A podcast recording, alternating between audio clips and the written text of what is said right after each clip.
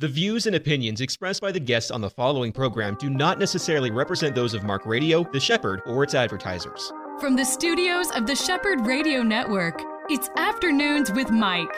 This next hour is all about our walk with Jesus, with local pastors, newsmakers, people who are making a difference for the gospel. Now, here is your host, Mike Gilland. Happy to have you back here on Afternoons with Mike. Got a great program lined up for you on this Friday. We're going to start off with Doctor Jerry Wilbur. He's a first-time guest, and we also will be hearing from Alveda King, Doctor Alveda King. She is the niece of Martin Luther King Junior Right now, let's go to Doctor Wilbur. With me right now on the line, Doctor Jerry Wilbur from, he's out in the Pacific Northwest, out in the Vancouver area. Welcome to my program, sir. Yes, thank you for having me. Appreciate it. It's pretty exciting. Now, uh, you have been, obviously, uh, a, a writer for some time now. You've got your second book that's coming out, or out already. The first book was called True Blue Rebellion, and it is uh, a bit of a satirical fiction book with a story that sounds so incredibly interesting, because you're you're taking all of the writing tools and the gifts of imagery that you've been given in your life, and uh, you're putting it out there. And I think you're touching on some nerves in our culture, my friend, from what I can tell about it. So to give us a little bit of the inspiration and, and how it was that you wrote these books. Well, I kept getting asked by people, uh, being a psychologist, I kept being asked by people what was going wrong. Now, this was in two thousand thirteen.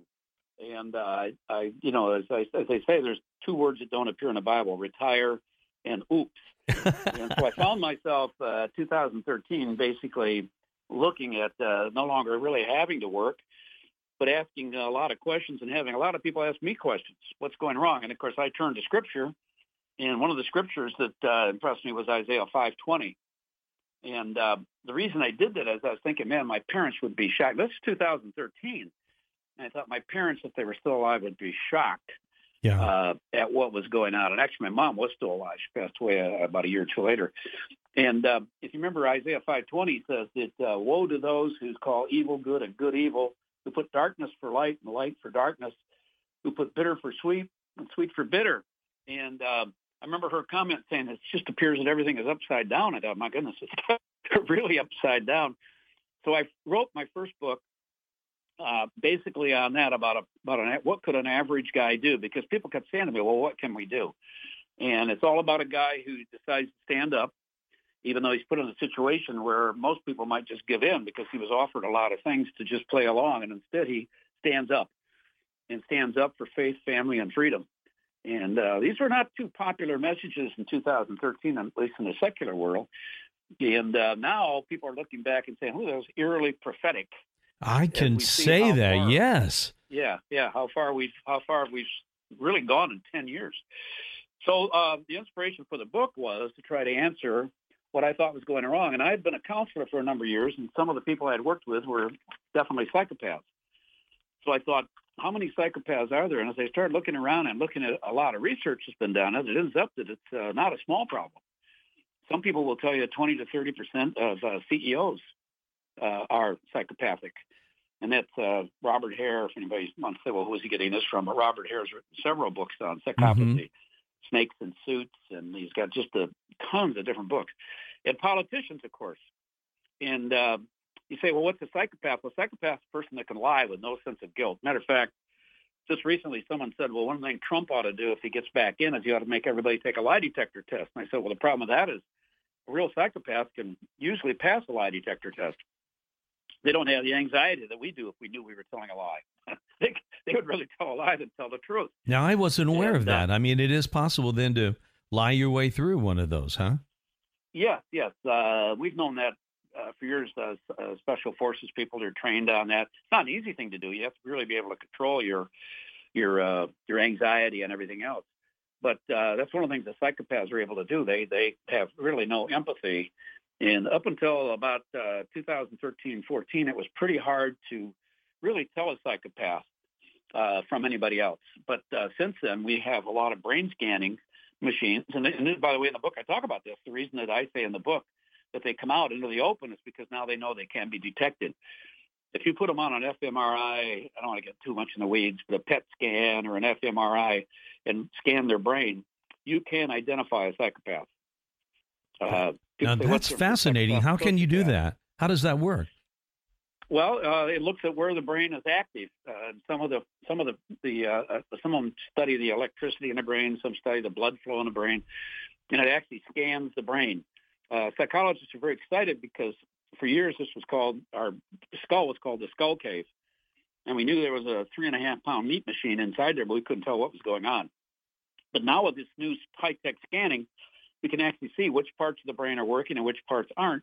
It ends up that psychopaths have a dead zone, definitely a dead zone, where most of us would have our seat of our empathy. Mm.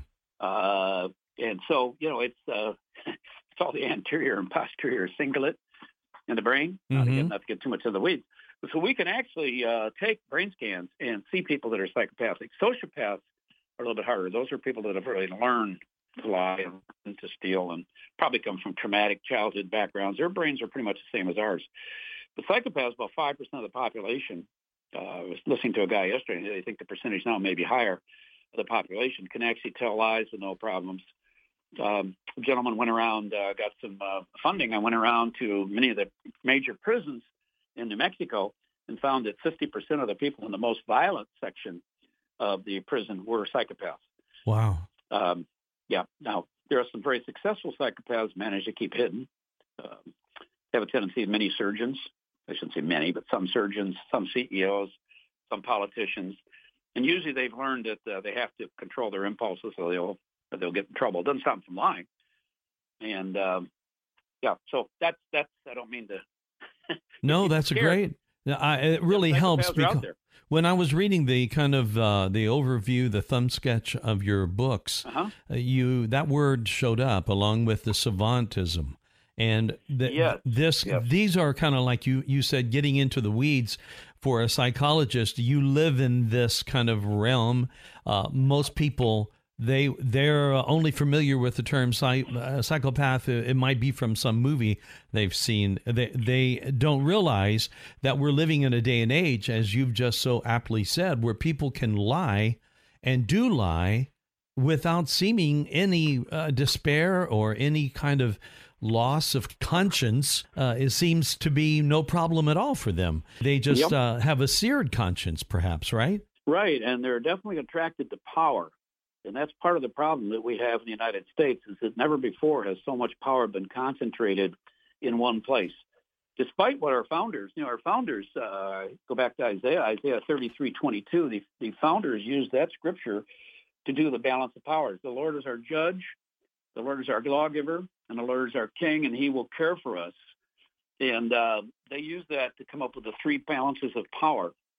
And uh, unfortunately, over the years, that's been eroded now. Yeah. A lot of people tell you. And, and the power was not supposed to be in Washington, D C The power was supposed to be in each of the fifty states, and even then, down to the local government.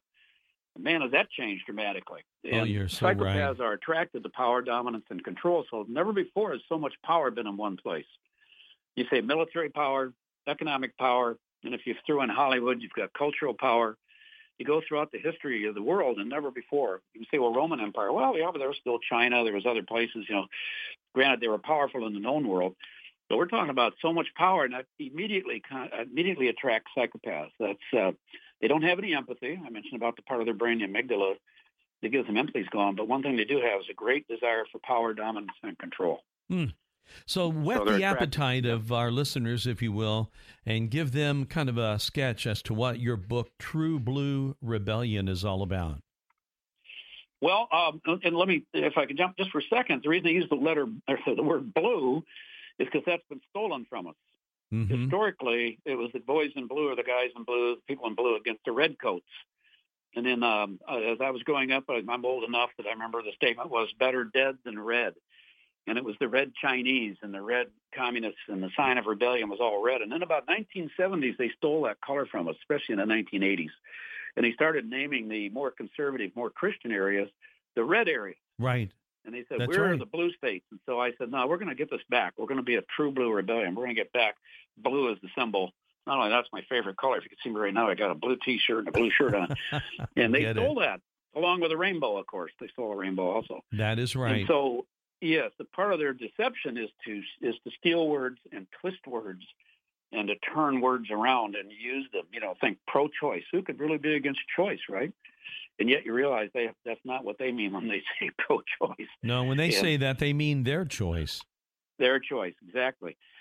So it's about power, dominance, and control. So one of the things in the books I try to do is show people different ways that we could rebel uh, against what's happening. Part of that I've mentioned to you earlier in our earlier discussion, I think off air, that I'm very involved in mentoring and trying to get people back involved in the public schools until the churches don't retreat. We've retreated too often.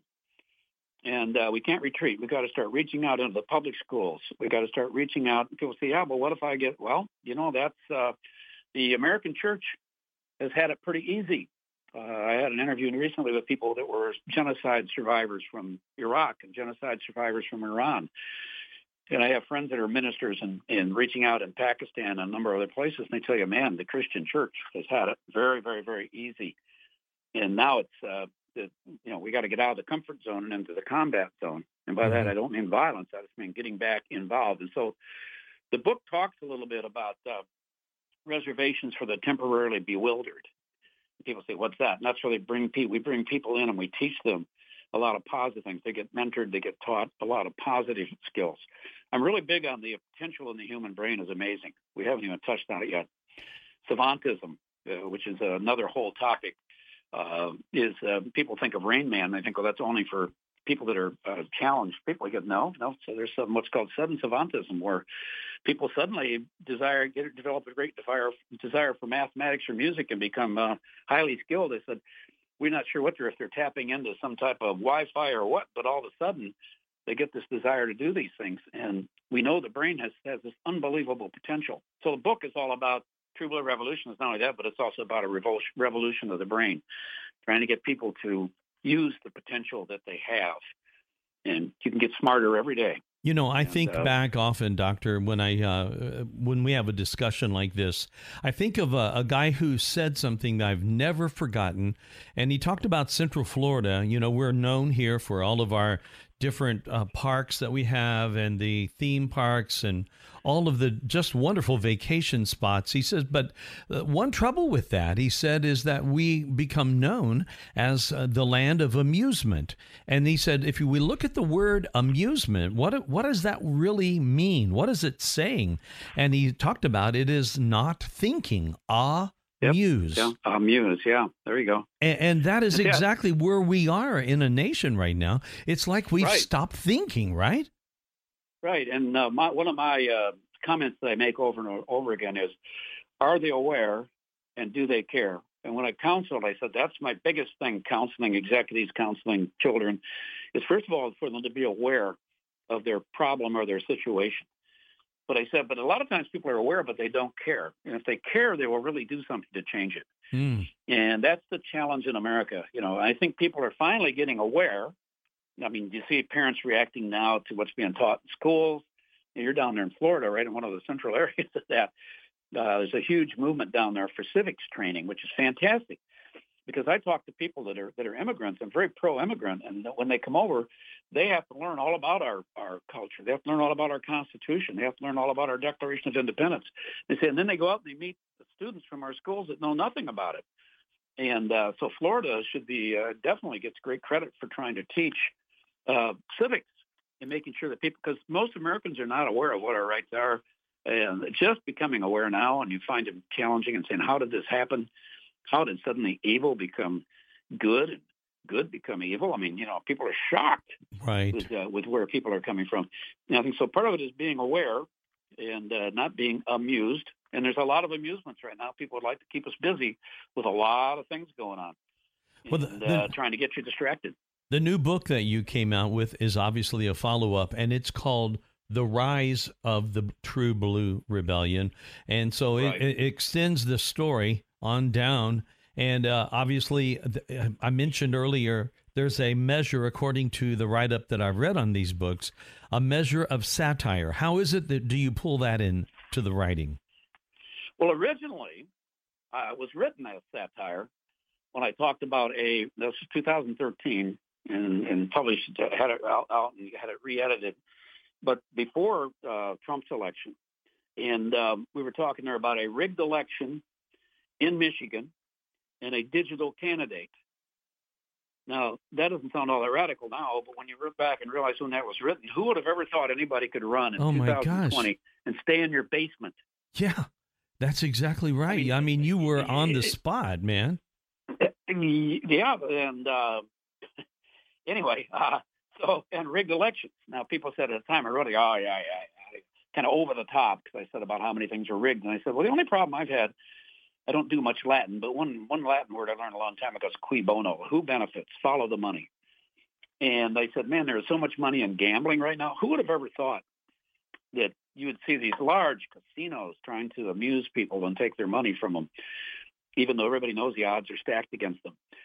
And so I, I, I realized that um, I, I appreciate your comment about amusement because I see that all over, people being distracted uh, into the what I call comfort zone versus the combat zone. Mm-hmm. And just, uh, you know, losing this country. And when you talk to people that have come here, uh, genocide victims that have come, their question to me is, where else can we go? Yeah. There's no America. Where can we go? And I think uh, Christians are going to have to become aware of that, not just Christians, but uh, conservative people, uh, hopefully Christians mainly among them, but, but a bunch of other people, other faiths too, have to sit back and go, wait a minute, wait a minute. If we lose this, where can we go? Uh, there's no other place. This is the last great place, and I don't say that as a, you know, just because I'm American, but I've traveled a lot, fortunately, in my life. I've been able to travel to most continents and most places. And whenever I came back there, I went, oh, my goodness, we need to really be thankful for what we have here, almost to the point of getting off a couple times off the plane and kissing the pavement, uh, yeah, the, really. the runway. So glad I was back, coming back from some of the um, third world countries, which – No, it's uh, yeah, it's amazing, and, and so I, I, that's why I want people to be number one, be aware of what we have, and then also to care. And uh, if they do that, and then start saying, well, what can I do as one person? That's why this this this one guy. That's why I've got this one guy that stands up and says, this is what I'm going to start to do. And they, and the, the book is about other characters that do the same thing. That really that really take time and take and get invested in trying to care about other people, other human beings. And I know it sounds uh, overly, uh, what's the word, but but it's true. Oh, my and we're goodness. All called a mentor. It, yeah, it sounds so interesting.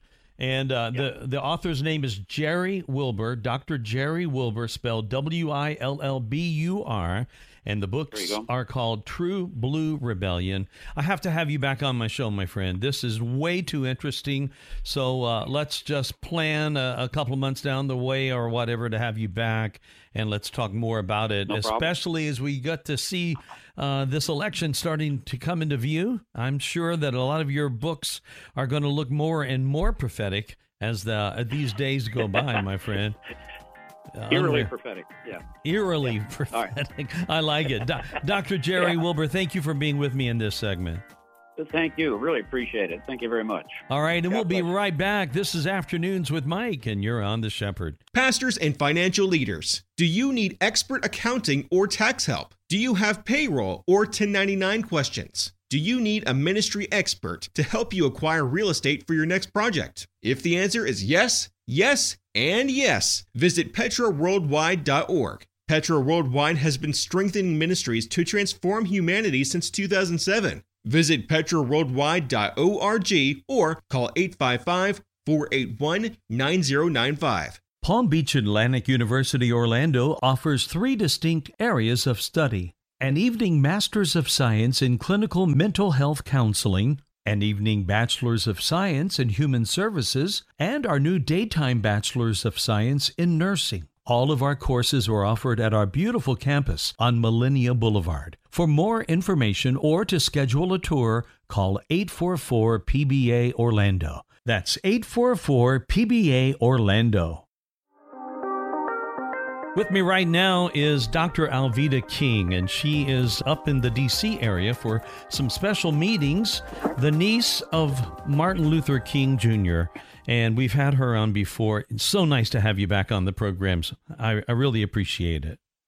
I'm so glad to join you, and on Friday at twelve o'clock, I'll be with a wonderful group of women, and we're going to be talking about the importance of life from the womb to the tomb and beyond. Mm. So it's so important to. Now, I know that you've done these kind of events before, and uh, the the particular group that uh, you, that is with uh, this organization is called She Leads America, and you're amplifying voices that, you, according to uh, the writing here, it says that are underrepresented in the pro-life movement. And so there there's so much. I mean, I know you see it all the time, and you deal with it. People think that as uh, of last June, when when Roe was overturned, that that might have changed dramatically abortions in America, but yet it really didn't. It just moved the discussion back to the states. And I know here in Florida, we're actually having more abortions this year than we have in the previous years. So this is yeah. this is a real important thing, isn't it? Actually, we are amplifying the voices of the babies always, because they can't speak until they're out of the womb and in their mother's, in their parents' arms. That's right. And certainly underrepresented communities such as the African-American community, the Latino community, uh, the Native American community. And there are so many women who have joined now and said, it's time for me to speak up and to speak out. And there are more abortions, of course, in certain states and then less in certain states. Right, that's true. With the reversal of Roe v. Wade coming back to the states, it gave all the states another opportunity to take a look at human dignity, human life, and to really reverse the horrible impact of abortion to the loss of over sixty million legal abortions in our lifetimes. And a lot of those have been African-American babies, for example. So this is human dignity we're talking about, from yeah. the womb to the tomb and beyond. Now, you know, when you talk about African-American babies being aborted, I mean, when you go back and you look at Margaret Sanger's express comments and purposes for Planned Parenthood and all of that, uh, there was no doubt about it that they were being targeted in that day. And even to this day, after all these years later, we had Roe v. Wade for for almost fifty years, and the greatest segment of our population so impacted, so affected, and generations lost would be among babies of African Americans, right? And actually, two of those were my babies, and one, another one to a miscarriage because of harm done to my body by the abortions. So I, my babies are in those statistics as well, oh my, and I yeah, suffered I'm... the horrible impact, the after effects, as a woman having to deal with reality that abortion was not a gift, but an absolute curse, and yeah. it still is today. Many African-American women have experienced that, but women in general. So many women have questioned that decision to abort. We've got, for example, Silent No More Awareness, and I'm still a spokesperson with that through Priest for Life. My dear goddaughter, Angela Stanton King, has opened a what would have been a long time ago called a maternity home, but now it's a home for women, young mothers, expecting mothers. And so she has opened a home to say, we, we've got to help women make a decision to choose life. There has to be a better choice than killing a person.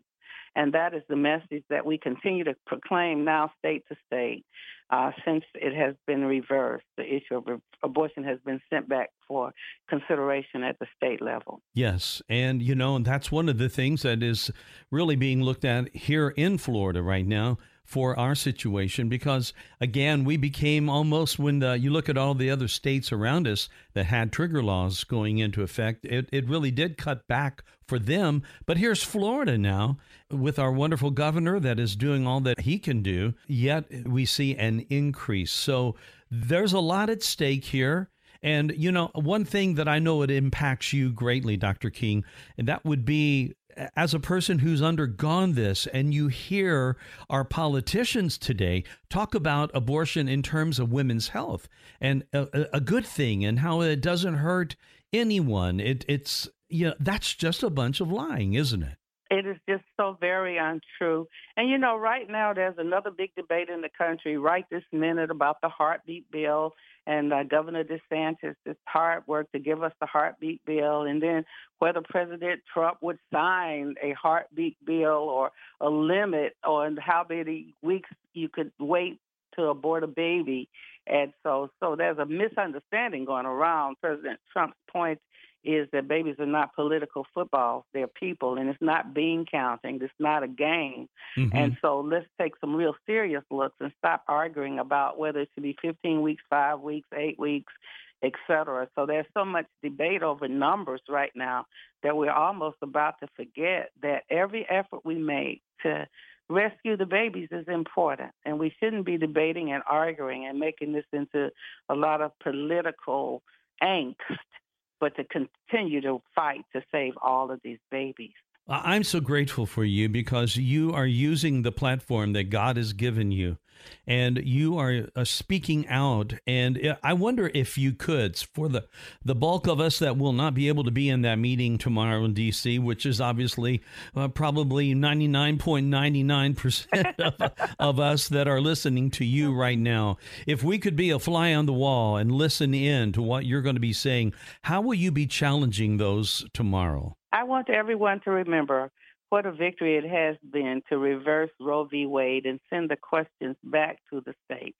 That's important. Our work really just went to a new level. It wasn't over with that reversal. It's a time now to reach families, to reach mothers, to save babies, to not argue and fight with our neighbors, but to come together with a united purpose for life, liberty, and the pursuit of happiness as one blood, one human race, from the womb to the tomb and beyond. Mm. That gives us a genuine fresh start for life, and that is what we're going to be discussing in the meeting. Oh, my goodness. And, of course, by the time that uh, this program airs, that will have just ended because this will be airing on Friday. And I know that this this fight that you're doing, this, this fight that you're involved with, uh, it's a good fight. It's an important battle, and it's one that we can make a difference. And again, it, this is a call uh, all, all across the country, really. This is a call to get involved, right? This is a good fight of faith. We're fighting the good fight of faith for life, liberty, and the pursuit of happiness from the womb to the tomb and beyond. Absolutely. What do you see uh, your calendar looking like going forward for the rest of this year? My calendar remains full. I'm seventy-three years old, and the reason my seventy-third birthday is not until January twenty twenty-four, but I count the months in my mother's womb. Mm. So I'm already seventy-three years old, very busy. I have music available that I really would like to encourage people to go to alveda king dot com and to check out some of my music videos, which also proclaim life, liberty, and the pursuit of happiness. I and many of my associates and colleagues sing about life, and we encourage. Some of it is scripture, all of it isn't. So I really want to encourage you. I'll be back in the studio all the rest of this year. You'll see me on television and maybe in your community. Oh, I hope so. I've been uh, privileged to interview you before, and it's a joy to see you.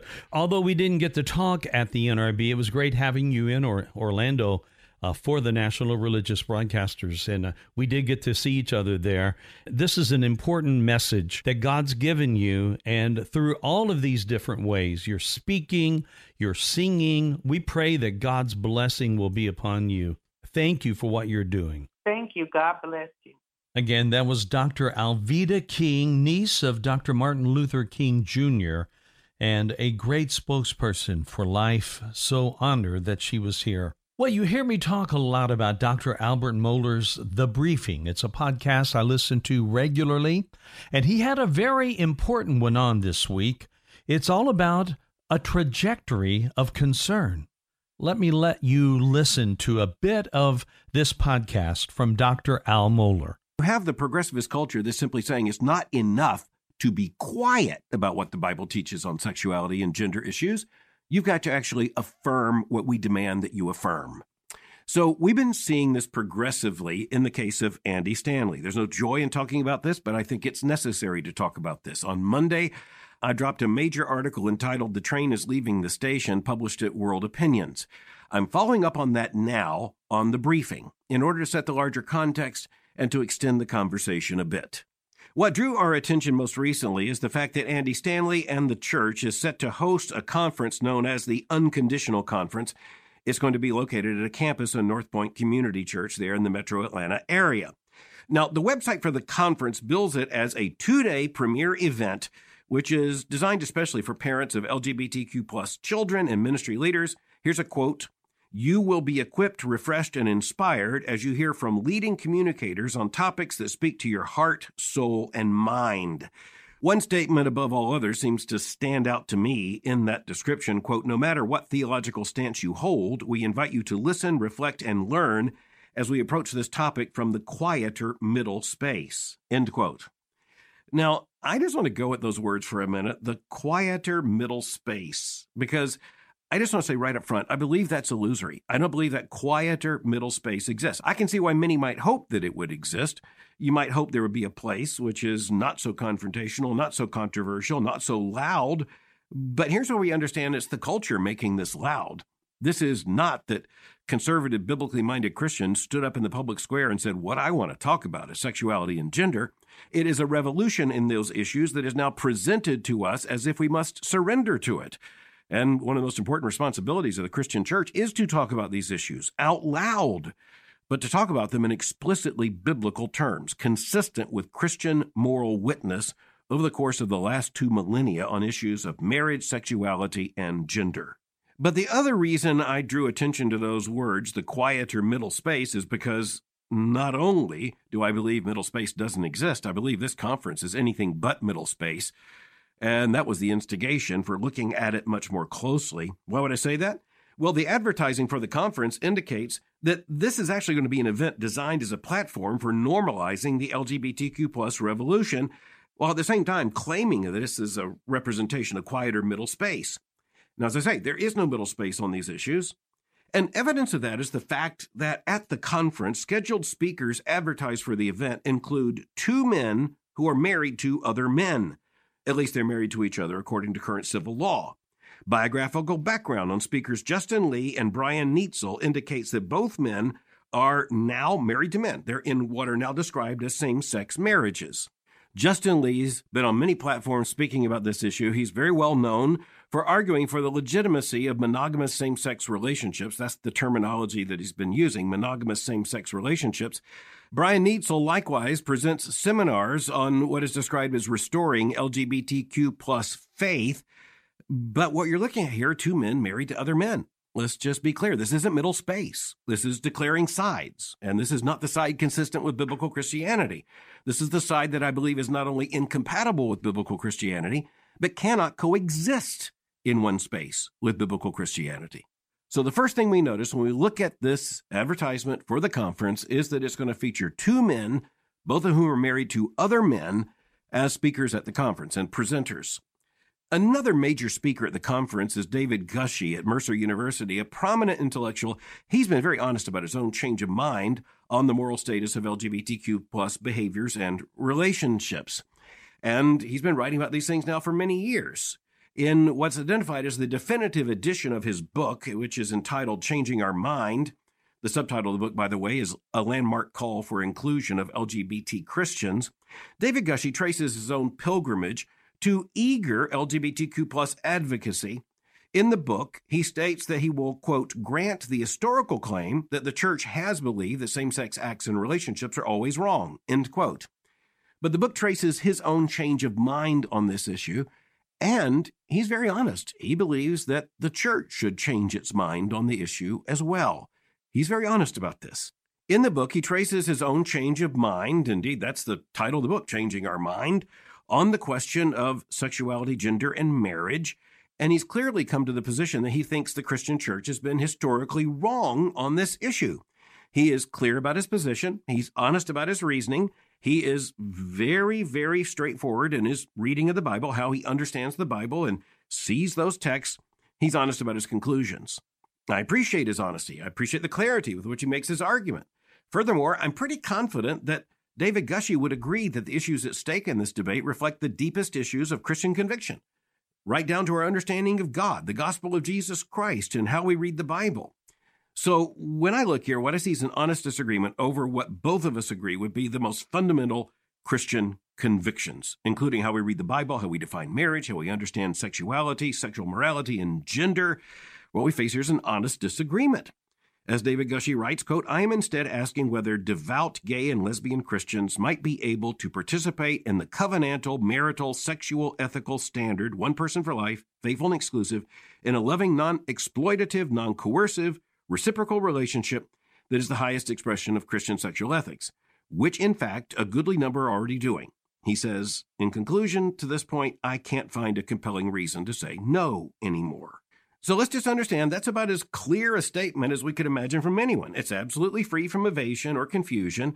He's speaking on the platform at the Unconditional Conference at the invitation of Andy Stanley and his church. So this conference is taking a side. This is not the middle. Honestly, looking at the materials written by and presented by those who will be speaking at the conference, this is nowhere near the middle. And as I've already said, there isn't a middle. You're either going to stand on biblical conviction or you're going to call for a redefinition of Christian sexual morality and the practice of the Christian church and preaching about these issues, teaching about these issues, even right down to how the Christian church understands male and female, man and woman, boy and girl, marriage, sexual morality, the whole gamut. Now, as a theologian, I just feel a responsibility to say that what this represents is a departure from historic normative biblical Christianity. I think both sides understand this is the most basic disagreement we could imagine. It's over sex and gender. It's over ontology and being. It's over Scripture, the authority of Scripture and the interpretation of Scripture. It's over God and the gospel. It just doesn't get any more basic than this. That was the voice of Doctor Al Mohler. You can always listen to The Briefing. It's at his website, albert mohler dot com, and you can sign up, have it delivered to your inbox every day. I highly recommend it. We'll be back in a moment. You're listening to Afternoons with Mike, right here on The Shepherd. E C Waters Air Conditioning and Heat serves all your comfort needs. With over forty years' experience, E C Waters is a top-trained comfort specialist, earning customers for life with integrity. No wonder E C Waters Air Conditioning and Heat has earned a four point six or higher out of five rating and reviews across all major online platforms. For all your comfort needs, call four oh seven, six oh three, nine one four four or visit e c waters dot com. Here we are now toward the end of another week, and uh, with me in this segment, I've got a friend, Rob Maaddi. He is the writer for the Associated Press, specializing in all things N F L. And my man, we're now in the season. It is, uh, it's off to a big start. A few notable injuries, right?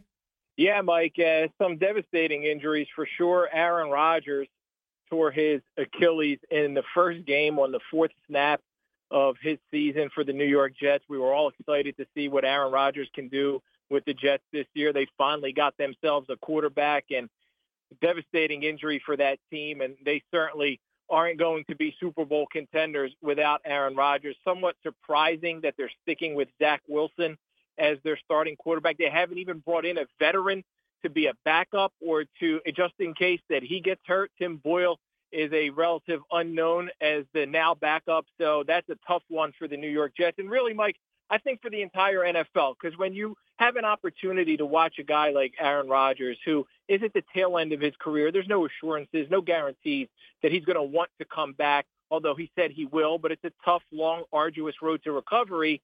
And he's going to be forty years old. We're seeing the, the tail end of his career. So I, I think those of us who appreciate the sport would have really enjoyed to watch him play again. And then this past week, Nick Chubb on Monday Night Football tore his tore up his knee, uh, gruesome injury so bad, Mike, that they didn't even want to show the replay. I saw that. They, yeah. It's really crazy that the word censure was used. They they censured the picture because it was so bad. Yeah, I, it's been a while since we've seen one that bad. I, I, I can go back, and I'm sure you might remember this too. Joe Theismann, I want to say in the eighties, I, I'm guessing, with the Washington Redskins at the time, and I think they were playing the New York Giants on a Monday night, and I think he broke his fibula, tibula. At the oh, time, yeah. I didn't know what any of these injuries meant. I was a kid, but that was pretty gruesome, and I'm guess I never saw this replay, so I'm guessing this was right there. Uh, with those, and of course Nick Chubb's the uh, four-time Pro Bowl running back for the Cleveland Browns, so that's a tough, tough injury for that team. You know, it's sad. There's a bit of ambulance chaser blood in me, I do believe, because when I hear about something like that and see a picture that has it kind of uh, either frosted out or maybe a square that's placed over it so you don't see the angle of the injury. I always have to dig a little deeper, and I found one picture, and it was gnarly, to say the least. Wow. It was it was nasty. And you've got uh, you, we all know how knees are supposed to go. Uh, And they're not supposed to be bent that direction. That's that's really all there is to it. It was it's awful. And I know it had to be painful. And I, I'm rather shocked that he was able to look pretty normal in some photos before he was carted off. Uh, he looked like he was just laying there, and you wouldn't have ever known that something was wrong but after such an injury. But, boy, I know that that had to hurt, right? Yeah, absolutely. And and you see that, and then you just remember that these are young men who are out there risking, in, in some ways, they're they're playing football and they're risking their health, because we've seen guys who have sustained numerous injuries that have had long-term effects when you look at some of the older football players, especially mm-hmm. when you're talking about head injuries. But uh, for Nick to be able to get on that cart, and you're right, I, I've seen guys who have suffered far less severe injuries uh, act as if they were in more excruciating pain. And everyone's got a different tolerance level, right, Mike? But That's right. uh, it was it was pretty remarkable. Yeah, it certainly was. And, you know, going back to the Aaron Rodgers, now I did not see that one happen live, but I did watch the replay, and they did show that replay. And it didn't take much figuring out that this was going to be a pretty nasty injury when you saw his foot bend the way it did. And, of course, that injury was not the typical A C L or whatever uh, type of injury to the knee. Uh, that one was an Achilles injury, and that yeah, that that's a tough one for someone in uh, the age group that Aaron Rodgers is in, isn't it? Yeah, absolutely. I mean, that's a difficult injury for anyone to come back from, and Uh, I did a little bit of research, had to write about this, and, and looked at some of the players who can't come back from it in the plus thirty, older than thirty, older than thirty-five. Haven't seen too many who came back older than thirty-five. There have been guys in their thirties. Kevin Durant in the N B A, uh, a, a superstar basketball player, he's come back from that. Uh, I believe he was at the time thirty-two, uh, somewhere a- a- around there. Uh, I remember Ryan Howard, who is a, a slugging first baseman for the Philadelphia Phillies, who had a five or six year span last decade that would have rivaled Babe Ruth's. He was among the greatest home run hitters uh, of our generation, and he was on the path for the Hall of Fame, and he tore his Achilles on the final swing of the twenty eleven postseason, and he never came back the same way. He came back, he came back a year later, but he was just never the same player as a power hitter with an Achilles injury like that. And you just wonder, with Aaron Rodgers, you have to drop back. You have to put some, obviously, pressure and torque and everything else on that Achilles, on that leg. You're driving the ball. It's extremely important as a quarterback. You can't hide that injury. I'm sure he's, he's certainly a world-class athlete. He certainly, if he decides, and he has said that we haven't seen the last of him, so that, to me, would indicate he wants to come back. But Uh, I would certainly expect him to put in all of the work and all of the effort to, to be as close to one hundred percent as possible. But doctors will tell you, who've dealt with this kind of injury, it usually takes a player a year to kind of get back to somewhat feeling normal. And in Aaron Rodgers' case, the year will be uh, he'll be going on forty-one, and then is he going to want to play another season? So, yeah, uh, yeah. yeah, it's a it's a very tough one. It is, and you know, these kind of injuries, they tend to Um, make you weaker in that spot. It's not like a bone breaking where you they say that your bone is stronger afterwards. Not so with ligaments or things like this. You know, I'm trying to remember, wasn't wasn't that an Achilles injury that Isaiah Thomas uh, suffered in the, I think, his last game? He was playing in the N B A. I, I believe it was an Achilles. Do you recall that one? It, it may have been. Kobe Bryant did have suffer an Achilles injury. Kobe Bryant's Achilles injury was pretty uh, amazing in that he tore his Achilles on, and he was fouled, and he stayed in the game uh, and went to the foul line to take the two free throws, then left the court and, and had surgery. And he also, when he came back, uh, wasn't quite – he was the tail end of his career, came back, had some elbow and other injuries, and only played one or two more seasons. I don't quite remember uh, Isaiah Thomas, but uh, that that certainly may have happened. For sure. Oh, my goodness. And then, you know, this week, the Cowboys, as we stay with this uh, final uh, little bit on, on knee injuries here, uh, Trevor uh, Trevon Diggs suffers a knee injury as well. And that didn't happen in a game. That happened in practice. And that, oh, man, that's just, to me, that's like a double whammy. When it's one thing to get hurt, you you kind of expect some injuries in a game. You just hate to hear it when you go out for a practice and something like that happens and it takes them out for the entire season, right? Yeah, that that's extremely disappointing because uh, when you go out and practice and you're hoping, that's the goal of every practice. Is the goal is that you don't want someone to get injured. And for him to tear his A C L in practice, as great as the Dallas Cowboys have looked the first two weeks of the season, Mike. They yeah. dominated the two New York teams. Their defense, and as great as they looked, seventy to ten, they outscored their opponents. Their offense hasn't quite yet been in sync. I, I think they've left a lot of points on the scoreboard, and, and they certainly haven't hit their stride yet. But defensively, they've been outstanding. They've been excellent, and he's certainly a key member of that secondary. They brought in Stephon Gilmore at the other cornerback position, a former Defensive Player of the Year. And with Diggs and Gilmore, they, they look pretty set there. Of course, they have Micah Parsons, who I think is the best defensive player in football, playing at the edge rusher linebacker spot. But that's a tough, tough loss for the Cowboys, the team that I picked to go to the Super Bowl. And now they have to recover and, and find a way to overcome that, the loss of Trevon Diggs. You know, I know you've seen this as a writer at your level when you have a team like the Cowboys, and they're very talented and obviously a, a, a legacy of being America's team, and they're out there. It's often that an injury will open up another player who might have been a bit unheralded before, and then they kind of step up to the limelight and surprise everybody. So that kind of a thing could happen on a team like the Cowboys, right?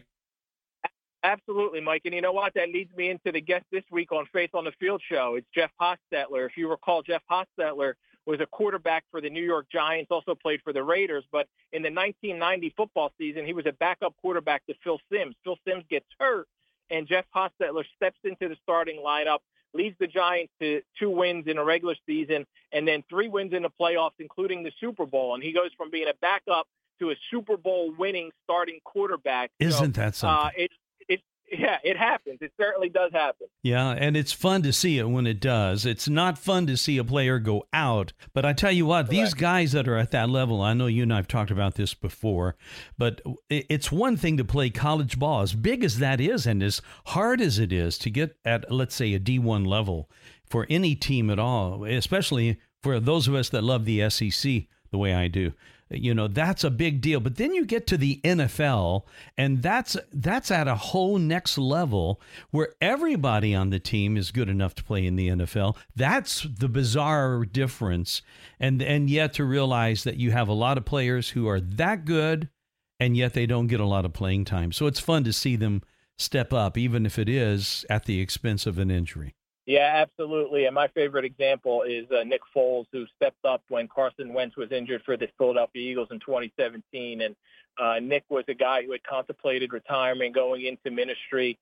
Uh, that's always been his passion. He's he's one of the strongest believers I've ever come across in professional sports. And he steps in and he leads the Eagles to not only a Super Bowl championship, but they beat the big bad New England Patriots. He outplays Tom Brady in the Super Bowl. And And there's Nick on that stage hoisting the Vince Lombardi trophy, uh, praising God and, and just talking.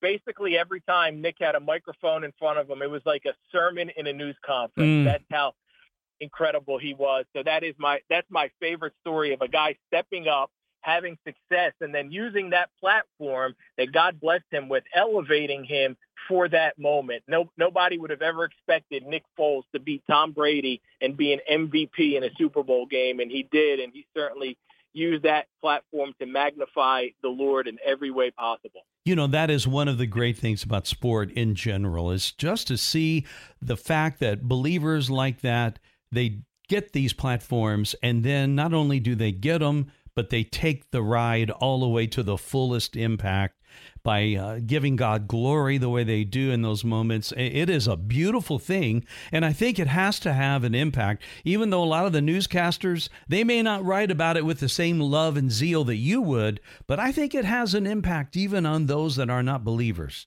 Yeah, I certainly hope so, I, and, and I hope it doesn't discourage guys from talking about their faith, from showing uh, how important their faith is, from displaying it publicly, from taking a knee and praying on the field or in the end zone or wherever they may, may be in whichever sport they're playing in. And whenever a microphone is in front of them, I love when guys uh, give the glory first and foremost to their Lord and Savior, Jesus Christ. I saw Tua Tagovailoa do it for the Miami Dolphins the other day uh, a couple times in, in, in Miami's victories. And I hope that they continue to do that. I know there are some cameras that pan away from the guys praying, and I, I know some eyes roll and, and there's the cynics and the critics, but that's okay. Uh, continue to use that platform. Continue to tell the world uh, who it is, whose you are. Uh, that's what we're talking about this week is whose you are. We are we are made in the image of uh, and likeness of God. We belong to him. We uh, Jesus paid the price for us. We belong to him. He paid the price on that cross, and we just have to keep telling the world who we belong to. Man, I tell you what, you are a writer like no other, a host of this incredible program right here on The Shepherd, Faith on the Field. Friends, listen for it on Saturday. It's going to be great. And Rob Maaddi, our uh, guest here for this uh, this little bit of our program today, uh, is is one of the most knowledgeable writers out there. And uh, obviously, you're doing it at the highest level with Associated Press. So we look forward to hearing your program, my friend, and catching back up with you next time, okay? Mike, it's always a pleasure to join you. Thank you. Have a wonderful weekend. All right. And friends, you have the same. We'll see you next time right here on Afternoons with Mike.